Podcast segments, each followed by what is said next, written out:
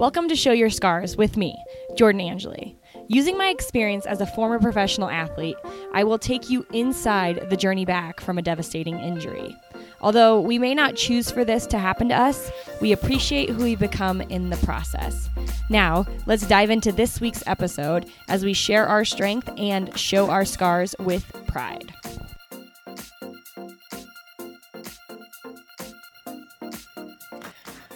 What's up, Show Your Scars podcast? I hope you guys are doing well. I am here to bring you a new podcast, a new conversation with Zach Baker.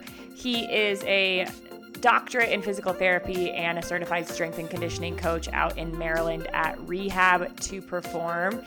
And I preface this conversation with Zach as let's talk for about 30 minutes, and we ended up talking for nearly 50. So it was needless to say, a lot of good info from Zach about different stages of the rehab process, about how he helps athletes cope with the mental and physical side of things, and how there's some really good content right at the end about how he helps them switch off their brain in order to get their muscles firing in a different way. So I loved that part of the conversation. Make sure you stick around to hear that. Zach has a lot of great things to say, and I really think you guys will enjoy this conversation no matter if you're a physical therapist, a coach, or an athlete who's going through the rehab process. A lot of good things here from Zach. So here he is, Zach Baker. What's up, Zach? How are you doing today? I'm doing well. How are you? I am doing well. I think we're in, I'm in week four of quarantine. So just trying to do what I can to stay sane. I'm sure that's something that you've been talking a lot to uh, some of the patients that you have. We have uh, being in healthcare, the uh, the public health issue going on now is definitely top of mind with everybody. And yeah, same thing. We're we're a month, a little over a month into this now, and uh, it's definitely uh, wearing on some people. Uh, you, can, right. you, can, tell people are, are, ready to get back to some normalcy, but hopefully we can uh, get everything under control sooner than later. Yeah. Well, I know that I introed Zach a little bit, but he works at Rehab to Perform out in the Maryland area. And Zach, you and I have been interacting a little bit on social media, which has been just so great to see all the content that you guys have been putting out, especially uh, when it comes to ACL recovery and rehabilitation. And one of the things I am always so curious about when I'm talking to physical therapists is like the why. Why did you get into physical therapy? And for you, probably a little bit more like you do you specialize in ACL? Is that something that you work a lot with? And, and why was that driven to do something about that as well? Absolutely. Um, I think, like most PTs, uh, I got into physical therapy because of a previous injury tends to be a common story in our field. Um, but uh, when I was a uh, junior in high school, I had my first ACL tear. Um, unfortunately, had my second ACL tear again my senior year of high school. Oh wow! Um, so growing up, I always knew I wanted to do something in the health and wellness fields. I didn't know if I wanted to go more medical route, more strength and conditioning route. Um, my original plan was to go to college um, and then end up becoming a strength conditioning coach. So uh, went to Salisbury University, was exercise science undergrad, got certified as strength conditioning specialist.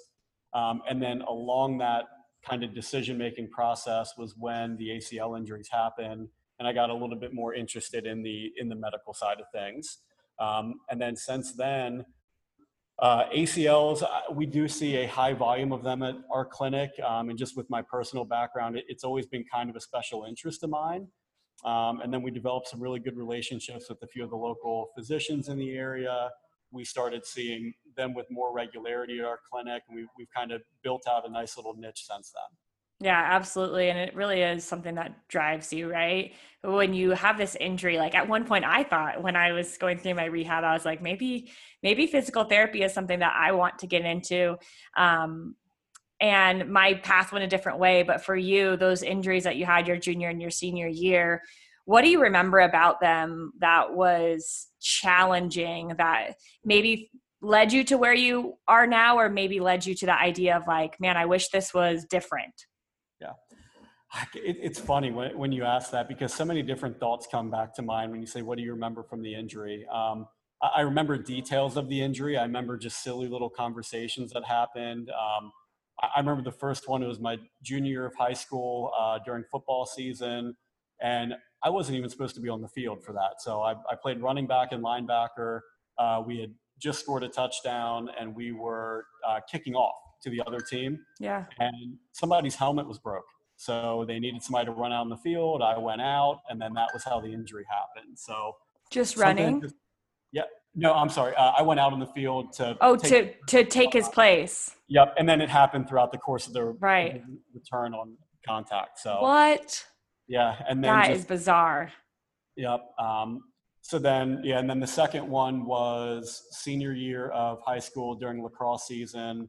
Um, another contact related injury was scooping a ground ball, got hit from the side and just, you know, foot planted in the grass, wrong place, wrong time. Um, but yeah, same I mean, knee? Same knee. Yep. Same. And we'll, we'll get into that a little bit later, I think, in regards to what may have led to that. But um, yeah, I mean, I, I, remember all the little things from the injury. I, I remember driving home. I remember, you know, just all the friends and family that came over that night and the following week. Uh, just kind of that anxiety and the anticipation of you know figuring out what was going to come when they did the the imaging and the X-rays and the MRIs. Um, I remember being at practice a few days later um, when my parents came out to say they got the results of the MRI. Uh, so yeah, it was tough. I mean, it was yeah. n- not something you want to go through. Um, but I think you know moving forward, I think what's a lot different now compared to previously is there's a lot other people that are going through this that have resources that aren't available like they are now. I remember when I had mine, um, myself and maybe one other girl in our high school had torn their ACL like in the four years I was there. Mm-hmm. Uh, whereas now, I mean, I'm working with local high schools in the area where we're seeing five, six, seven, eight kids in a given school year from the same high school. So um, I think looking back, like if I would have had somebody else to kind of go through the journey with if I would have had other resources. Right. Um, just to talk through people. I mean, now you've got all these great outlets on social media. You've got a bunch of other ways to connect with people, um, which I feel would have been very nice to have back then. And that's one of the biggest things and biggest reasons why I started this is because I would go to PT and I would be around somebody else. Like I remember this guy that I would do PT with. He was a football player at University of Colorado. And one summer, like we were always back to back in our PT sessions and we would like high five each other and like ask each other how we were doing or like be like, hey, I'm here. Do you remember this? What was it like? And there was this like bond that I had with this dude that I didn't even know. And I was like, okay, there's something here that is very unique about this injury and how it unites people. And um, you know, you say those numbers that you see right now, and that breaks my heart. And that's something that I think it breaks both of our hearts. But there is something in it that we're like, okay, well, if this is the way it is right now, let's use this to the best that we can and make these people feel like they're supported in their process. Absolutely. And that's, I mean, the one silver lining of the injuries, it's obviously a long rehab process, but it gives you that opportunity to build rapport with your with your rehab specialist with your medical staff like you said other people going through the process as well. And i think mm-hmm. uh, just using that time to your advantage and and really optimizing um, the whole process in regards to getting appropriate information setting appropriate goals kind of always building one week after another is very very important.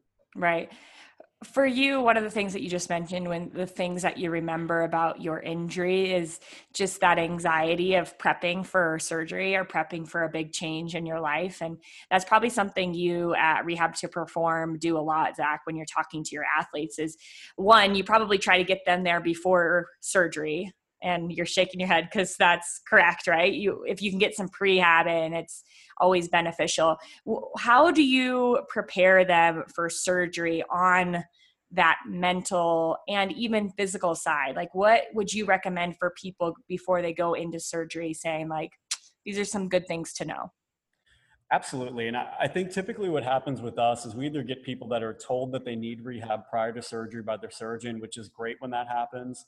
Um, or you get the people that are calling and they say, Hey, I'm getting surgery in two weeks. I want to schedule an appointment for after the surgery. And that's usually when we bridge that gap of, you know, letting them know what we have to offer uh, prior to the surgery and how that can help streamline the process. But I think you kind of hit the nail on the head. There's really two different things that you need to pay attention to, and it's you're trying to develop them physically and prepare them for the surgery from a physical standpoint, and then also from a mental and psychological standpoint. And the physical part's easy. It's easy for them to understand. It's easy for them to rationalize. You want to go into the surgery minimally symptomatic. You don't want to have a lot of swelling. You want to have as much range of motion, as much strength as possible. And that's what we cover a lot of times is just developing a program for them to utilize leading up to the surgery. And I always tell them, walk into the surgery feeling like you don't need it.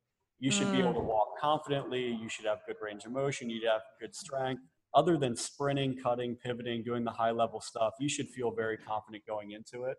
Um, but the even more important part that I've found is just making sure everybody's on the same page going into the surgery in regards to what's going to happen and what are our expectations immediately following surgery but then what's that long-term plan in regards to getting back out on the field returning to sport or just returning to life in general um, and i think the more prepared people are going into the surgery you don't have that awkward period afterwards where you have the surgery and you don't follow up with your physician for a week or you don't start pt for a few days and you're, you're just kind of waiting and you're waiting right. with unknown so um, one thing that we try to do is I always just poke and pry and say, you know, what what have you been told by your surgeon? What did they say or expectations? Did they what's their thought process on getting back to playing your respective sport? Did they give you any timelines? Or we're in a day and age where people have a lot of information readily available they usually come in saying hey this is what i found online mm-hmm. i read so and so went back at this time frame my friend did this two years ago right and this is how it played out so honestly a lot of the times that pre-surgery rehab it's almost more conversational than anything and just making sure that the athlete any family members especially if they're a youth athlete um, and the medical staff that we're all on the same page and we're not giving any mixed messages. Communication is one of the biggest forms of growth i feel like in the acl rehab process is that you are forced to communicate better and you have to communicate with so many different people. It's your family it's your support system it's your pt your doctor your coach your teammates like in learning how to talk to each of those groups but also um, bring them in into like helping you through the journey. And i think that's really important. What you were talking about is kind of laying it out for people what to expect and one of the things that i see a lot is people are like oh my gosh this hurts really bad. I just had surgery. And i think because acl injuries are so common i think people don't really understand how painful it can be after you have the surgery. It's a big surgery and your bones are getting drilled through and you are so a lot of the times taking a piece of living tissue out of a part of your body and putting it somewhere else and it hurts. And um, i think even setting those expectations for people sometimes they don't even know that much. Yeah. And that's that's something too where i think we as a as a society and as a medical community um, really, as an athletic community, we almost get numb to the idea of ACL surgeries at this point. It, what used to be a you know a catastrophic career-ending injury, we, have now gotten so efficient with the diagnostics, with the surgical interventions, and the rehab process mm-hmm. um, that people have become almost comfortable with them. And when you have that ACL, uh, you almost have that you know you don't have the shock and all that you had previously it's like oh you had your acl you'll be fine we'll, we'll see you in a few months back out on the field um, or you get the people like you said that they just underestimate the significance of the surgery and that's something that i try to prep them for is you had a major orthopedic procedure done it's not going to feel great in that first few weeks after mm-hmm. and that's okay and just letting them know that it's okay to feel some discomfort make us aware of what you're feeling so we can guide you through that process but this isn't going to be something that's going to be pain free and it's not something that we need to medicate ourselves to a level where we're just pain free 24 hours a day either right. to get things as well it's really important. So many good things that you said there. And one of the things that sticks out to me and um, is that when we're talking about the overall rehabilitation for acl there are some commonalities right? But i think you also said in there like uh, it's time to like challenge the status quo and say you know ACL rehab is not what it used to be, and we've developed it into being so much more individualized. And I think that's one of the things you guys do at Rehab to Perform. So talk talk me through those two things. One is like as a physical therapist, what are the commonalities that you see, like maybe sticky points in the process, and how do you help people through those points? Absolutely. Uh, I think the biggest thing to do is just to kind of define what the process really is. And I always tell people you can look at ACL rehab uh, sequentially from a chronological standpoint and then also from a functional standpoint. And there's certain things that we just cannot change. We can't change healing timelines. We can't change certain guardrails within the protocol. Mm-hmm. But how we operate within those rules can be vastly different from one clinician and one facility to another. Um, and what I always tell my patients and what I tell um, students as well when I have them is I love post op rehab and especially ACL rehab. And I look at it as tell me what the rules of the game are, meaning what's the protocol, what are we allowed to do, and then we're going to figure out how to play this game better than every single other person. So, oh, I love that. And really, with that, you kind of break it down into that that first month. And when you look at the whole rehab process, it's a continuum. See, it's never where you're in one phase and then you progress to the next phase and you forget about everything else and you start new stuff you're always blending different areas of the rehab together, but you have a main focus throughout each month and throughout each phase. So well, what's important about that too is is building off of the last phase. Is it get, brings the athlete confidence to do what you're asking them to do next. So if you're blending those two, they've already done that, and so you're like, okay, you've done that. We're building off of this, and you start to like sneak them in to these next things, where then they are working off of that confidence. Like I can do this. Yeah, and that's what we always tell people month one get rid of swelling, get rid of symptoms, normalize range of motion, normalize walking. So, like by the end of month one, we want to pass the eye test. We want to be doing normal daily activities. Um, month two is when we start getting into that body weight competency, meaning I want to start being able to do everything on my surgical leg just as well as I can on my non surgical leg in mm-hmm. regards to just daily movement patterns squatting, stepping, lunging, hinging, your big gross movement patterns. And like you said, that really sets the table for the next month where you start adding more resistance, external load, whether it's through free weights, whether it's through machines, whether it's through bands.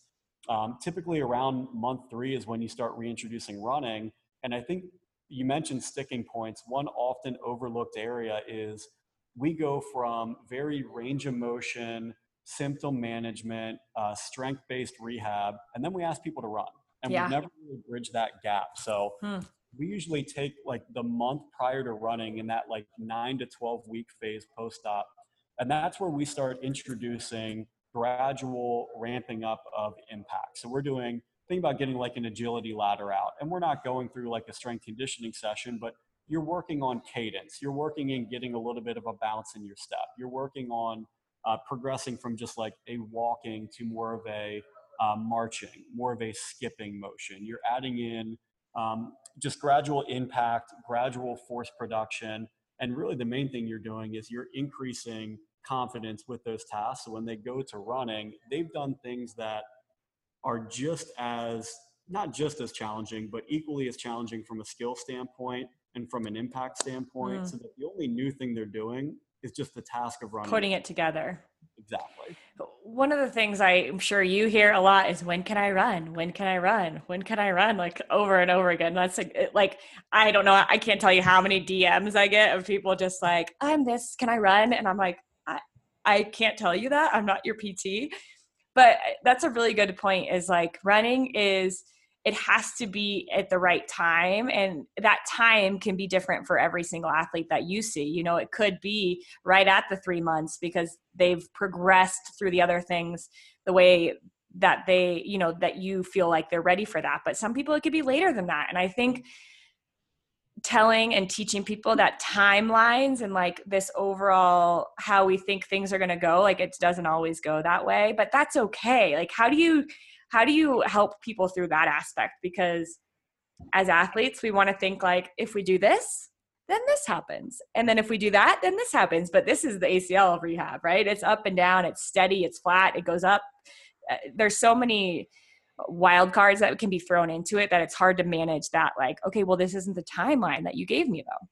Yeah, and it, I always say like it should it should always progress in a nice positive linear progression, but it is going to ebb and flow. yeah, that's better. Ebb and flow. Yeah. Um, and with that, really, there's a you can look at it as there's timeline oriented uh, benchmarks that we hit, but then also functional benchmarks as well. So there's going to be a time when you are medically allowed to run, and then there's going to be a time when it's appropriate for you to start running. So we always mm. tell people, you know, there's certain minimum thresholds, meaning you are not allowed to run prior to this date. But once we hit that date, we have the ability to be cleared to run, assuming we're able and competent enough to run from a functional standpoint. Right. And that's where we build in just a sequential battery of tests with them from really day one to the time that they're discharged. And that acts as nice little benchmarks along the way where they're getting constant feedback on a week by week and month by month um, progression to see if they're hitting these different landmarks and milestones that they need to so that when their protocol clears them to be able to do that next functional task, they know if they're progressing in that direction or not. And it helps from a programming standpoint as well, because like you said, you're going to get people that fly through certain phases and that struggle with others. And if you're not constantly reassessing and evaluating where you're at, you may end up missing some critical weeks and where you could have tweaked their program to mm. supplement some more strength training or balance training or proprioception and then that way you know if you do realize that they are maybe a couple days behind or not even behind but just maybe they're nervous or apprehensive with certain tasks you can program that in a little bit more so they're still hitting milestones um, with when you know quote unquote they should be and then mentally they're still staying on track as well. Yeah but those are all really good points and it leads me to this thought of when you're working with athletes especially um, you know i think of certain times in my rehab that were painful, right? And uh, learning, uh, getting range of motion back. Ooh, that is a, a, distinct pain that I think we all can still feel no matter where we're at. Um, how many years it's been since our rehab. Uh, so range of motion is one of them. Um, like single leg squatting, I feel pain in my joint and like this certain like learning to do that. And i think those are two distinct pains. And yeah. like one of the pain and, and that's one of the things i wanted to talk to you about is like how do you help people distinguish between okay this pain is actually beneficial pain and i it's gonna hurt but you have to get through it versus like okay well let's talk about that because we might not be ready for that yet. Yep. And i always tell people whenever they're going through things give me feedback. Let me know how you're feeling. Let me know what you're feeling because then you can actively triage on the spot. And I think the biggest thing is it's usually the quality of pain, meaning are they describing it as aching or pressure or sharp or um, instability or kind of buckling? Um, that quality of pain coupled with the location of where they say they're feeling it, that's where clinical judgment comes in and it lets you feel like or it lets you um, rationalize is that something that they should be feeling? Is it something that's abnormal? And a lot of times what we're looking at from a clinical standpoint is we should have a very good indication of what they should feeling based off the amount of effort or force that's required for that task and the position that they're in. And it's very easy to manipulate those variables meaning when i'm doing an exercise with somebody so say a single leg squat mm-hmm. things that you can look at. Are you just moving your body weight or do you have your body weight plus a kettlebell or a dumbbell or some other resistance? How much has that changed since the previous exercise that we did that prepped us for this? And if you were pain free before and now you're having discomfort, then we know it most likely has something to do with this increased resistance or maybe this increased range of motion we went through. And other things that we look at are stance progressions as well. So a single leg squat's obviously much more challenging than a regular two legged squat. So some people will struggling making some people struggle with making that transition from one to the other so common things you may see maybe we go from a regular squat to a split squat or a staggered stance squat and mm-hmm. then a mm-hmm. single leg squat um, so i think two common things you look at was there a significant change in programming with either the stance or position they're in or are you asking them to do anything out of the ordinary with regards to the range of motion and the amount of resistance they're encountering um, and take that a step further when you get to running um, are we increasing our, our volume? Are we increasing our tempo, our pace mm-hmm. from linear to nonlinear running? Um, and I think really what I, what you could summarize it as is from a programming standpoint, the more variables you can control and just gradually modify, it makes it very easy as a clinician to rationalize to the patient hey, last time we did this, now we're attempting to do this. It's just a matter of your knee needing to be exposed to that.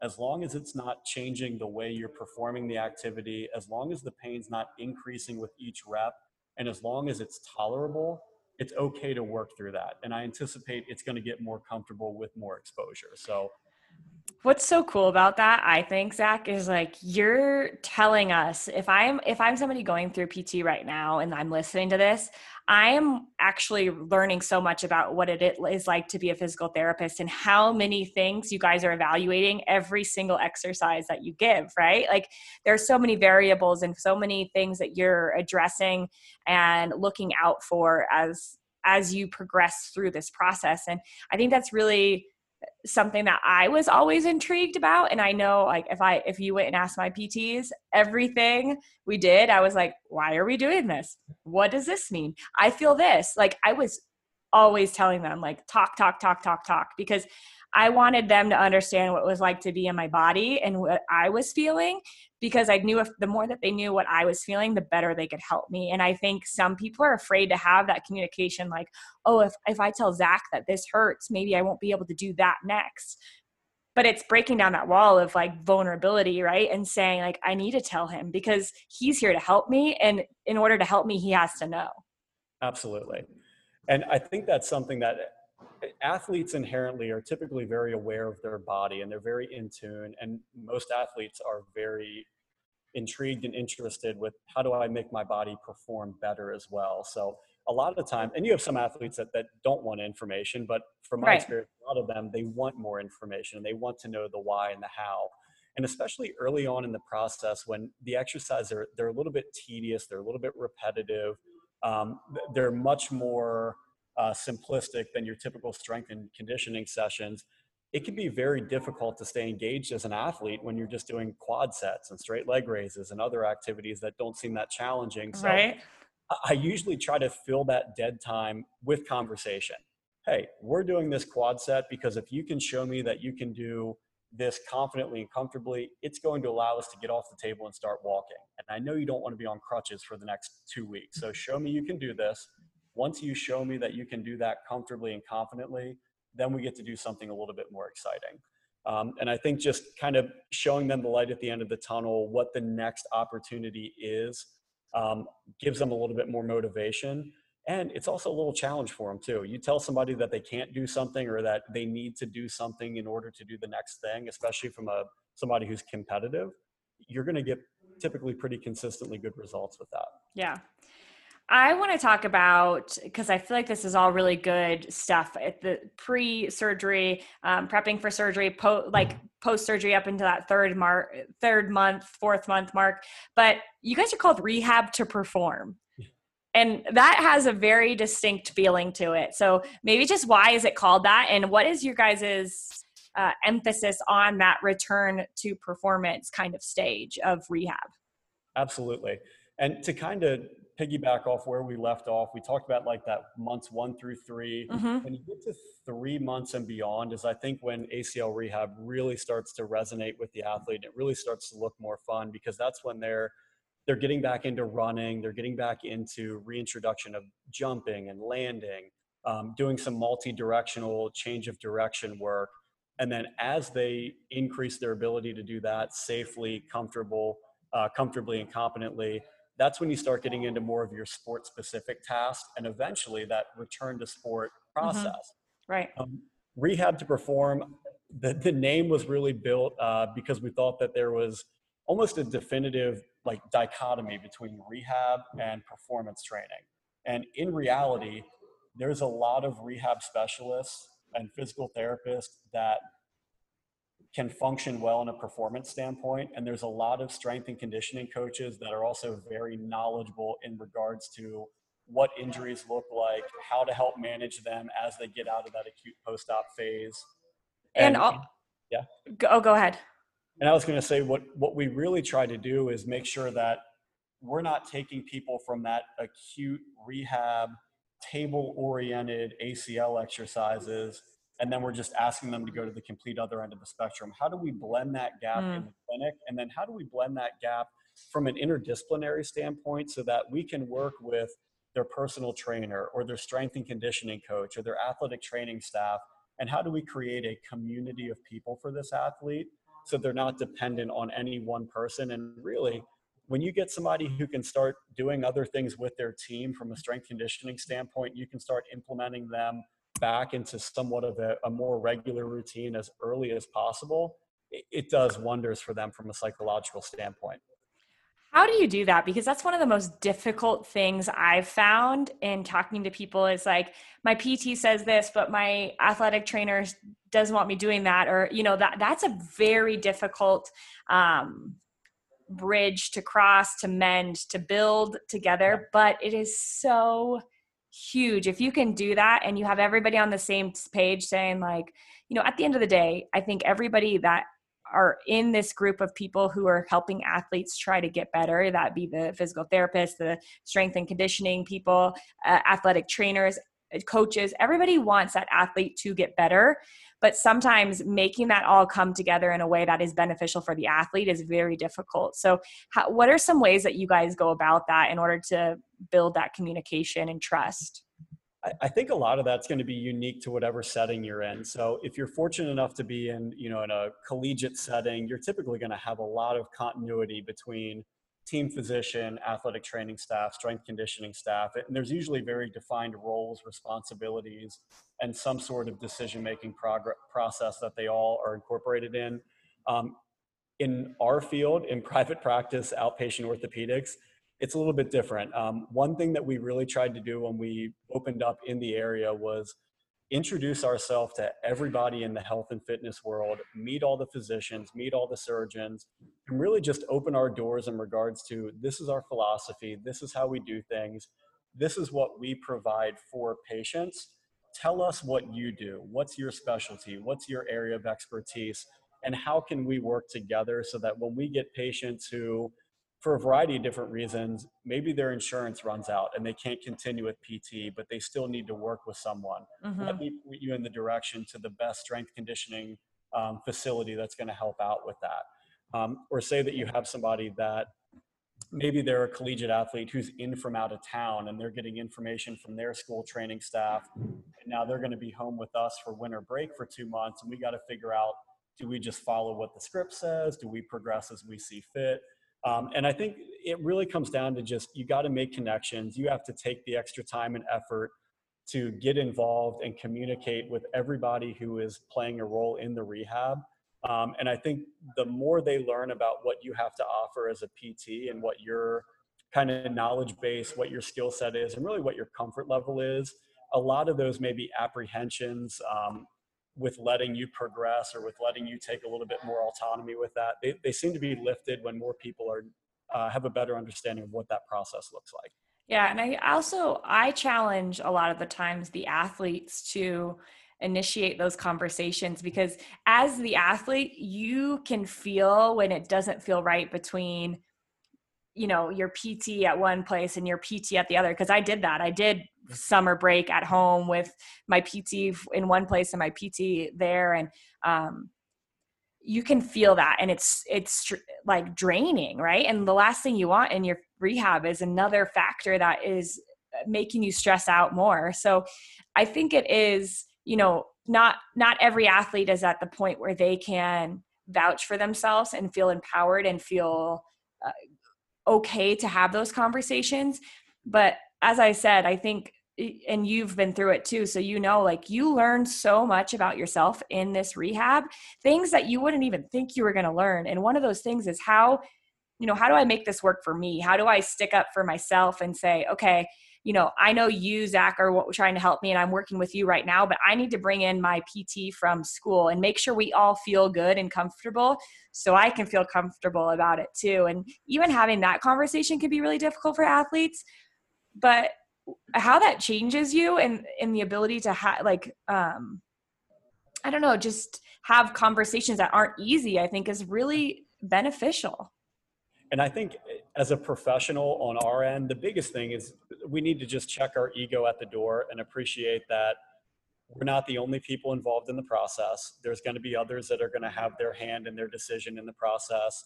Um, and personally, I'm not naive enough to think that what we do is the best and that there's not other people out there that can't contribute very meaningful pieces to the puzzle as well. So I think professionally, it's just a matter of accepting help and looking for help from others. And then I think in order to advocate for the patient, one thing that I'll that I'm very open to is um, having them sign a consent form for me to reach out to their athletic trainer or to their mm-hmm. staff. And I'll usually I'll do a group email or I'll do a group text message and I'll say, hey, I've got Ashley home from college break right now. She's been telling me about all the great things you guys have been working on. This is what we saw today. This is what I would like to do with her. Would you mind giving me a call and just filling me in on how you think we, we get started? Totally. I think that's I think, awesome. And I think that way, one, you're doing it in front of the patient. So either through phone call, email, or text message. So they're seeing the conversation unfold. And I think a lot of that takes away some of the apprehension as well um, and I think just it all comes down to you have to let them know that you have their best interest in mind as well. And whether they're seeing myself, whether they're working with another PT or with another medical or strength conditioning professional, at the end of the day, it all comes down to is this athlete going to recover to their best of their ability? Are they going to have a good time and enjoy doing it? And are we going to be able to have a successful outcome? Right. Um, you can just play a piece in that, uh, if you can play a role in that process, whether how small or how large it is, then I think you've done your part. That's great advice. And I love that. And uh, I think it's so beneficial for the athletes and just us as people, right? To, to have, to be able to work together. That's what we love to do. I think collaborate and um, you open up the doors when you have those types of conversations. I want to get back to before I let you go here in a few minutes that idea of return to performance. And one of the things that I think comes up a lot with athletes is like there's fear in returning to perform because there's fear of re-injury. And how do you help them through those um that point in their their rehab where okay, I know I'm ready to do this, but man, I'm scared. Yeah. Uh, it's education. And I think you educate them on what are the risk factors associated with returning to play. What are good indicators that show that you're in a good position to return to play? And what are indicators that show that you may need a little bit more time or a little bit more work in certain areas? Um, and you look at that from a chronological standpoint, you look at it from a physical standpoint, and from a mental standpoint. So, um, from a chronological standpoint, that's part of that comes down to just what the surgeon feels after they did the surgery. What is their best indication of is this a nine month process? Is it a 12 month process? Uh, what's their comfort level with the athlete returning with certain time frames? From a physical standpoint, that's where it comes down to your testing. And unfortunately, there's no specific gold standard test that shows if you pass this test, you're going to go back and not get injured or have a lower likelihood. But what I always tell people is we can do a battery of tests, and each test is going to tell us a little bit something about you individually as an athlete. And not any one of them is going to put you in a six, in a position for success or failure, but it's going to show us trends and it's going to show us patterns. And ideally, we have more of those tests coming back favorable as opposed to unfavorable. Um, and examples of those tests are you know you're looking at muscle strength so you're looking at range of motion you're looking at muscle size girth measurements of the muscle we're doing balance testing we're doing uh, conditioning tests what's my aerobic and anaerobic abilities we're taking you through agility tests we're taking you through power tests um, and all of those things they're really painting a picture of the sport that you need to go back to and it's very easy to conceptualize for somebody when you can say, hey, I know you're nine months out of surgery, but guess what? your range of motion looks good, your strength looks really good, but you used to be able to run a six minute mile and you just ran a seven and a half minute mile. Do you really think you're in a mm. position to go back onto the field? Um, so I think just having objective data that paints a very holistic picture for them allows you to validate what your decisions are. Um, and then from a mental standpoint, uh, there's a couple good tests that are out there that you can give the athlete. One that we use is the uh, ACL RSI or the return the readiness uh, return to sport index. Um, and that's something that we monitor from day one, three months, six months, nine months, all the way back to when they return to sport. And I think that's an ongoing conversation that you have with the athlete. Ideally, you've covered that early on in the process. And you're sprinkling in some of their apprehensions throughout the whole rehab yeah. as opposed to waiting to the end. And some of it's mechanism of injury. If I had a, a plant cut pivot mechanism of injury, that's going to be something that I want to be mindful of that when we're re- reintroducing that early on and we're building that confidence and we're crossing that bridge four, five, six months out, as opposed to the first time they go back out onto a practice field. It's so true, right? Is working in working through those things in a controlled environment at a physical therapy clinic the, that where you know that mechanism of injury can really help build confidence. And what i'm getting from what you're saying there is like if we can build confidence through this data or through these tests that we're running then the athlete's going to know like okay I, I should be confident because i've done all the things that i can do and i'm at a place where uh, my body is ready for this. Yep and I, I, go through a checklist with athletes. So when we're making that return to sport decision making, it all comes down to from a timeline standpoint, is it logical for us to go back at this time frame? And that's where every situation is going to be different. You know, if you're a senior in college and it's your final collegiate season and the season starts and you're only going to be eight months out, if we know that from early on, that's a conversation we have with the surgeon and the team medical staff. And we say, hey, are, are we going to try to accelerate this and make this push to be ready when the season starts? Um, or are you a high school freshman that has a very promising collegiate career and you just tore your ACL and you're 15 years old? That's not going to be somebody that there's a whole lot of urgency to get them back at 10 months versus 12 months, whereas you're going right. to want to make sure that you're maybe a little bit more conservative. So mm-hmm. I always look at does it look does it make sense from a timeline standpoint? have we passed all of our standard orthopedic tests? Meaning, do I have any swelling? Is my range of motion back to normal? When we do circumference measurements, does my affected leg look like my unaffected leg? All of your kind of PT rehab oriented tests. After that, from a fitness standpoint, am I performing at a level consistent with my pre injury state? Meaning when I do all my strength conditioning tests, am I just as strong as just as in shape as I was prior to the injury?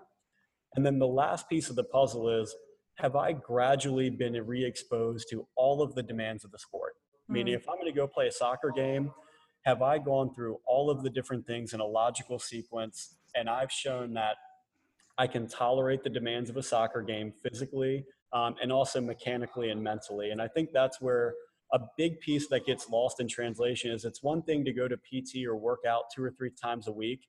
It's another thing to have to wake up and go to a two or three hour practice six days a week um, and not having that luxury of having two or three days in between to rest and recover. So, mm-hmm. um, you know, timeline does it make sense to go back? Are we passing orthopedic tests? Do we look from a strength and conditioning standpoint like our previous self and consistent with what our peers look like? Um, you don't want to go back out on the field and be the slowest one out there, be the weakest one out right. there. Um, and then have you gone through all the paces of what your activity is and do you feel comfortable and confident doing that? And if you can do that as a professional and as an individual, if you do or if you're unfortunate enough to have another injury, you can at least look back at the injury and say, there's nothing else that we could have done. And I'm just one of those people that has, you know, bad luck or wrong place, wrong time. But if you have an athlete that does have a re-injury and you didn't check off all those boxes that's when as a medical community or as an individual that's when you need to step back and reevaluate and say you know what did we miss? Or was there a reason of why they were out there that was just special to their circumstance and they were aware of the risk and they were aware of what the potential consequences were? Totally so much good stuff in this, Zach. I I have a few like random quick questions to ask yeah, before we we wrap up. Um, is there a graft choice that you recommend for athletes, or are you in the uh, wheelhouse of like, hey, there's there's a right one maybe for you in your given situation? I, I think what you just said hit, hits the nail on the head. I've never, and we've probably rehabbed and somewhere in like the three to 400 range of ACLs over the last four to five years at our clinic. I've never had a patient come in where I've looked at the script and said, oh man, they had a quad tendon graft, or oh, they had a hamstring or a cadaver graft. Yeah. Um, so I'm never gun shy about working with any specific graft.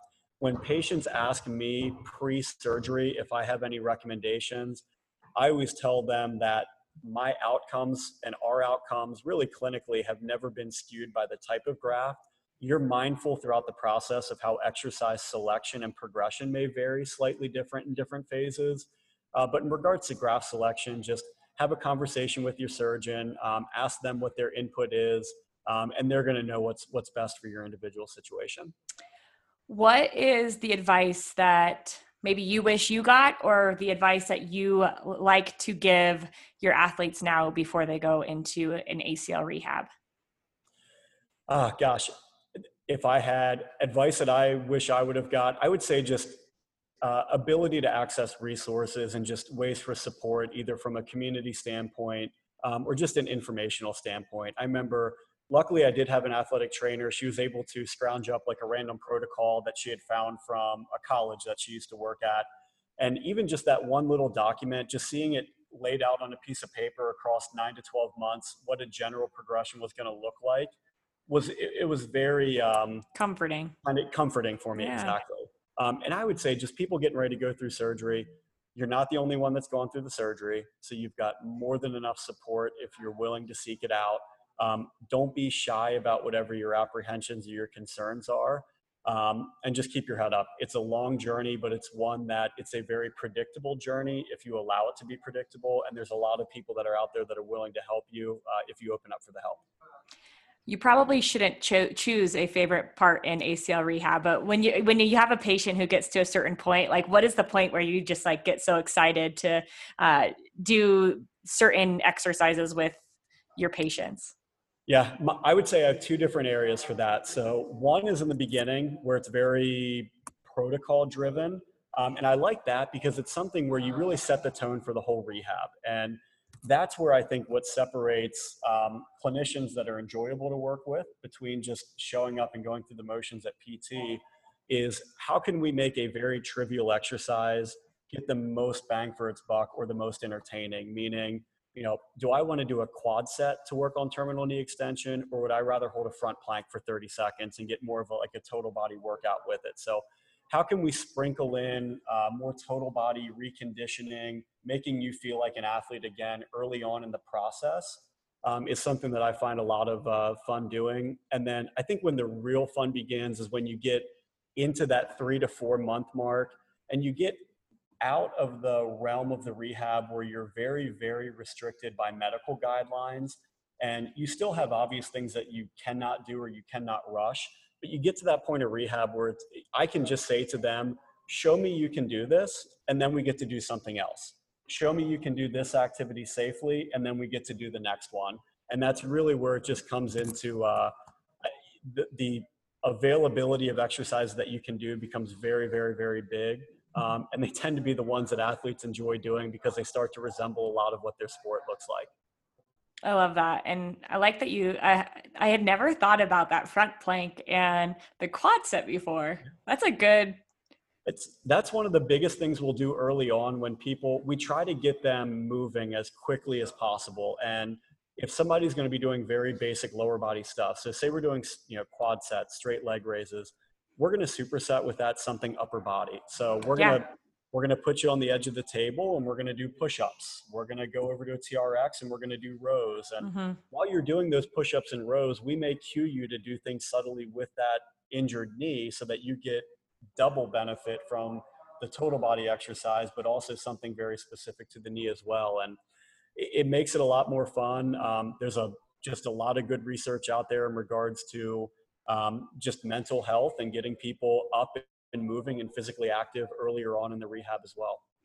And one of the things that I think patients might not understand is like when you're asked to do a couple things at once you're cueing your brain in a different way that's allowing you to uh, rehab your brain too and start to make those connections again that maybe have been lost when you're going through.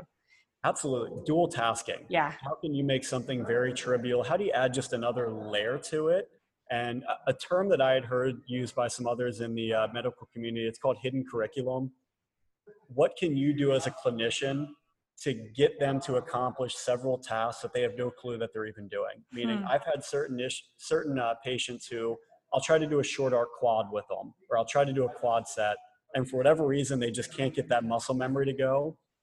I'll say, hey, get into a push up position, and now magically they can lock their knee out. So sometimes just taking them out of context and asking them to do something that they don't even perceive as being a knee exercise removing them from the context where they're thinking about some other part of their body and they can still accomplish really the underlying goal of what you're trying to achieve as a clinician. That's good, Zach. Okay, I got two more for you.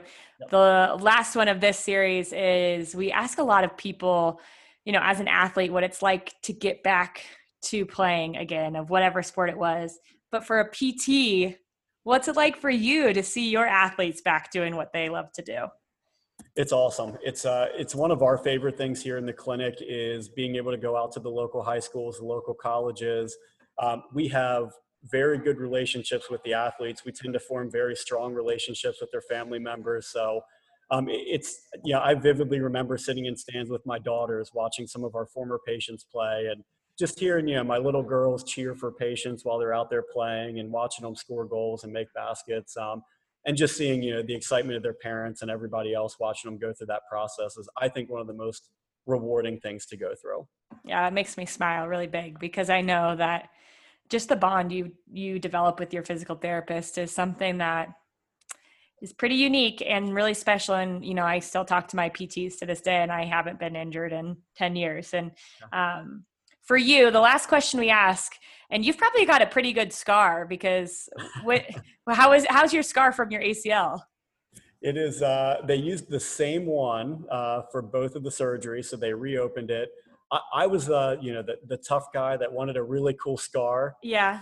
Um, so I was the person that after the first surgery, I didn't put anything on it. I didn't do any of the cool, you know, scar care. So I got the really nice raised scar early Ooh. on. Um, and then they started saying, Zach, quit being an idiot and just take care of your scar. You're yeah. not cool for doing that. Right. Um, and then it kind of flattened out after the uh, after the second one. See, I got I got the long one. the long one. That's what I'm saying. I was thinking you probably have a, a little bit longer one. Yeah. Um, so the po- the podcast is called Show Your Scars, and yeah. I always ask everybody, what do your scars mean to you? Oh, it is. Uh, it's kind of a loaded question, but I would say the one thing that it did for me, I was. Uh, always a multi-sport athlete growing up, going through high school. I, you know, I was never, you know, an elite athlete that was going to play professionally, but had a very promising high school career and was, you know, looking at some smaller Division One schools for basketball and football, and missing my junior and senior year. That obviously didn't work out. Um, so I think really looking back on that as somebody who identified so much as an athlete, and you know, my my mom was a three sport athlete in college at a division one school. My wife was a collegiate lacrosse player. My brother played college lacrosse.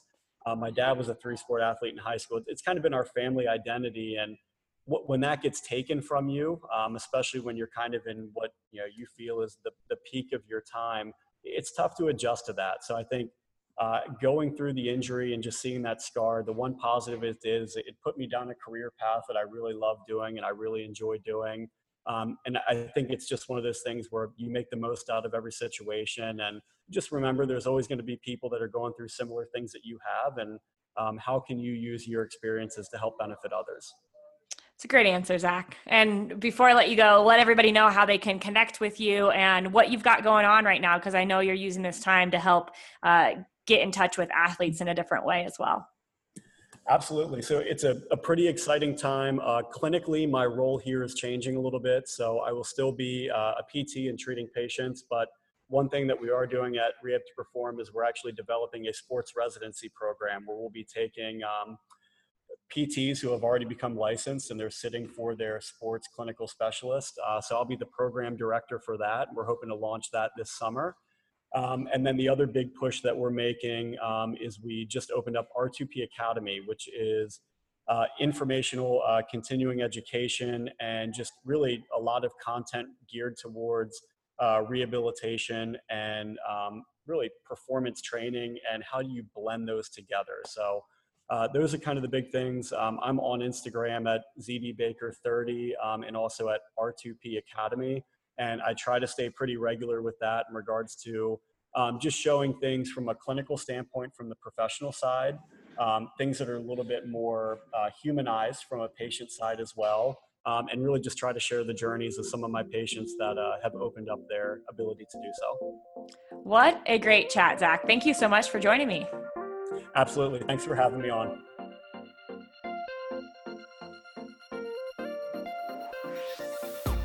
I have shared everything about Zach, how you can get in contact with him in the show notes. So make sure you follow him on Instagram and check out what he's doing with Rehab to Perform. I hope you guys liked this conversation. And if you could do me a favor and go to wherever you listen to podcasts, rate and review, leave us a little bit of a review. It really helps not only get us heard by other people, but seen and get into the ears of people who might need it the most. And if it's one thing we know at Show Your Scars, it's that showing your scars and telling your story can really not only help you, but it can help others. So let's do that through this rate and review. It would be really, really mean a lot to me. So that's it for me. I hope you guys enjoyed this one. Go out there and show your scars with pride.